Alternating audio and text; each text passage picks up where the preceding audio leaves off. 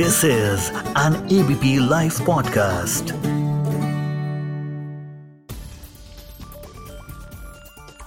Corona काल के बाद कैसी होगी दुनिया?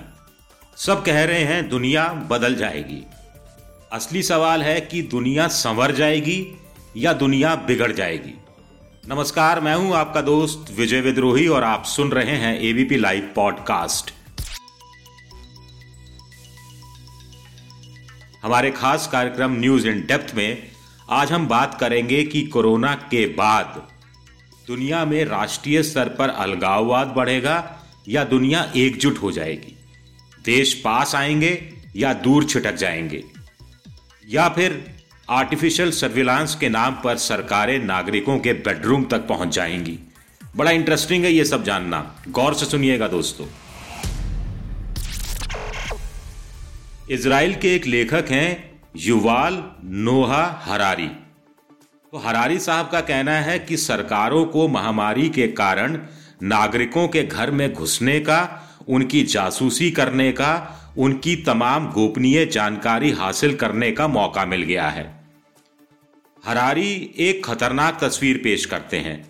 वह कहते हैं कि अगर कोई सरकार तय करती है कि सभी नागरिकों को बायोमेट्रिक ब्रेसलेट पहनना होगा इसकी निगरानी सरकार करेगी। इससे सरकार को पता चलेगा कि आपका तापमान कितना है, दिल की धड़कनों की क्या हालत है, आदि आदि। सरकार कहेगी कि ये काम तो नागरिकों की भलाई के लिए हो रहा है, क्योंकि इससे सरकार को तबीयत के बारे में पता चल जाएगा और सरकार आपको राहत दे पाएगी। इससे संक्रमण को रोका जा सकेगा। लेकिन सरकार को यह भी पता चल जाएगा कि आप दिन भर में कहाँ कहाँ गए, किस किस से मिले और क्या क्या काम किया। इसके अलावा सरकार जान पाएगी कि आपकी भावनाएँ क्या हैं। आप टीवी पर कौन सा कार्यक्रम देखना ज़्यादा पसंद करते हैं?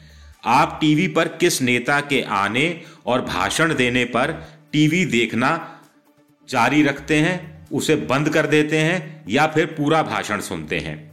आप रिएक्ट कैसे करते हैं? किसी सरकारी घोषणा पर आपका रवैया क्या रहता है? आदि आदि। यानी सरकार को दोस्तों आसानी से अंदाज़ा हो जाएगा कि इस बार के चुनाव में आप उसको दोबारा चुनने जा रहे हैं या नहीं। अगर नहीं तो किसको वोट देने का इरादा रखते हैं? ये बात भी सरकार को पता चल जाएगी। लेखक का कहना है कि एक तरह से आपकी हर हरकत सरकार की नज़र में रहेगी और आप एक तरह से आज़ाद होते हुए भी गुलाम हो जाएँगे। लेखक युवाल नोआ हरारी आगे कहते हैं कि आप कहेंगे कि यह सब तो कोरोना का टीका लगाने के साथ ही खत्म हो जाएगा। तब फिर इस तरह के सर्विलांस की ज़रूरत क्या पड़ेगी? लेकिन ऐसा हो ज़रूरी नहीं है। एक बार सरकार के हाथ में इतना बड़ा हथियार लग जाएगा तो वो भला इसे क्यों छोड़ना चाहेगी? दोस्तों, ये बात लेखक कह रहे हैं। इसराइल के हैं तो इसराइल का एक उदाहरण भी दे रहे हैं। 1948 में इसराइल ने आपातकाल की घोषणा की थी। इसके तहत प्रेस पर सेंसरशिप लगाई गई। पुडिंग बनाने के लिए हाँ ये बात मज़ाक में नहीं कह रहे, वो गंभीरता से कह रहे हैं। पुडिंग बनाने के लिए लोगों की जमीनें जब्त की गई। 1948 की जगह अब 2020 आ गया है, लेकिन इसराइल ने आज तक अधिकृत रूप से कभी घोषणा नहीं की कि आपातकाल खत्म हो गया है। कागजों में ये अभी भी जारी है। उस समय के अस्थाई कदम अभी भी लागू हैं। अलबत्ता 2011 में ज़रूर पुडिंग बनाने के लिए ज़मीन छीनने का कानून खत्म कर दिया गया था। ऐसा ही कुछ इस समय भी हो सकता है। कोरोना काल के बाद भी सरकार कह सकती है कि बायोमेट्रिक ब्रेसलेट पहनना अनिवार्य होगा, क्योंकि कोरोना लौट कर आ सकता है। भयावह रूप में सामने आ सकता है। अभी आप ब्रिटेन में देख ही रहे हैं कि कोरोना का एक नया म्यूटेशन सामने आया है। तो सरकार कह सकती है कि कोरोना रूप बदल कर सामने आ सकता है, या सरकार कह सकती है कि चूँकि अफ्रीका में इबोला है या बांग्लादेश में कोई अन्य छोटा मोटा वायरस है तो एहतियात के लिए ब्रेसलेट पहनना ज़रूरी है। कुल मिलाकर हमारी निजता पर पहले ही सरकार अतिक्रमण करती रही है, और इतना बड़ा मौका मिलने पर वह उसे हाथ से कैसे जाने दे सकती है? चलिए, कोरोना पर कुछ दूसरी बातें करते हैं। संयुक्त राष्ट्र संघ का दावा है कि कोरोना के कारण 20 करोड़ से ज़्यादा लोग गरीब हो जाएँगे। इसमें भारत के दो करोड़ तक लोग शामिल हैं। दो करोड़ लोग भारत में गरीबी रेखा की सीमा के नीचे और ज़्यादा आ सकते हैं। पिछले पंद्रह सालों में भारत ने गरीब उत्थान की दिशा में बहुत काम किया है। दावा है कि सात करोड़ से ज़्यादा लोगों को गरीबी की सीमा रेखा से उबारा गया है। लेकिन कोरोना काल में भारतीय अर्थव्यवस्था माइनस में चली गई, आप जानते ही हैं। माइनस ट्वेंटी फोर फ़ीसद पहली तिमाही में रही, minus seven point five percent दूसरी तिमाही में रही। जानकारों का कहना है कि पूरे साल की विकास दर भी माइनस में रह सकती है। कोरोना काल में अन्य बहुत से विकासशील देशों का भी यही हाल हो सकता है। कोरोना काल में भारत में करोड़ों लोगों की नौकरियाँ जा चुकी हैं। इसमें से बहुतों को रोज़गार मिला है, लेकिन करोड़ों अभी भी हाशिए पर ही हैं।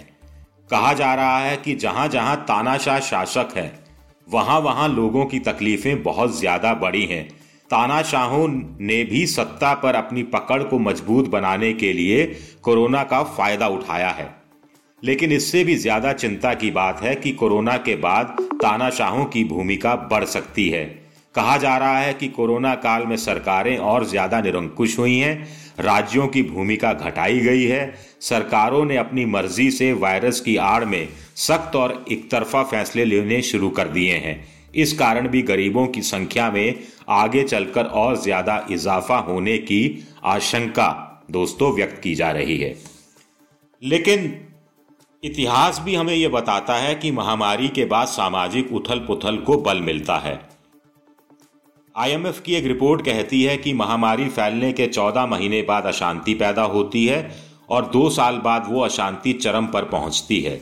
इस लिहाज से देखा जाए तो अभी कोरोना के अशांत काल में हम लोग जी रहे हैं और जितनी भी सामाजिक उथल पुथल का सामना कर रहे हैं, वह अगले एक साल में शिखर पर पहुँचने का अंदेशा जानकारों को सता रहा है। वैसे दोस्तों, ऐसा नहीं है कि सब कुछ बुरा ही बुरा हो रहा है।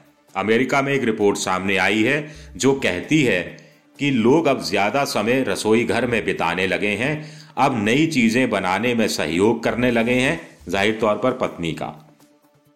यानी पत्नी का हाथ बटाने लगे हैं। होटल रेस्टोरेंट बंद होने से जंक फ़ूड खाने की आदत में कमी आई है। इससे मोटापा और दूसरी जुड़ी बीमारियों में भी कमी आई है। जानकारों का कहना है कि अगर ये सिलसिला बना तो लोगों का भला ही होगा। वैसे ये ट्रेंड जारी भी रह सकता है, ऐसा बहुत से जानकारों का दोस्तों मानना है। अब लोग परिवारों के साथ समय बिताने लगे हैं। पूरा परिवार एक साथ ज़्यादा देर तक समय बिताने लगा है।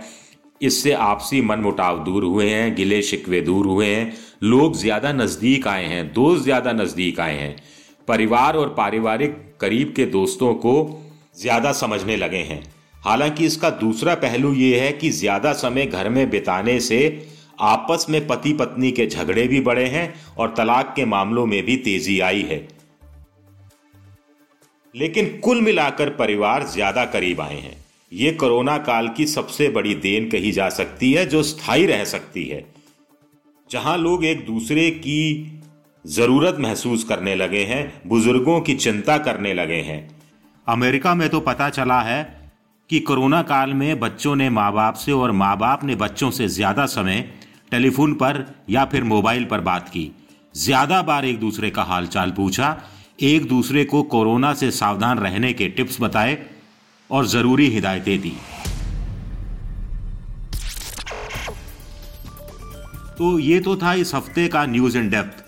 अपने दोस्त विजय विद्रोही को इजाज़त दीजिए, हम मिलेंगे अगले हफ़्ते किसी नए विषय के साथ। तब तक आप सुनते रहिए ABP live podcast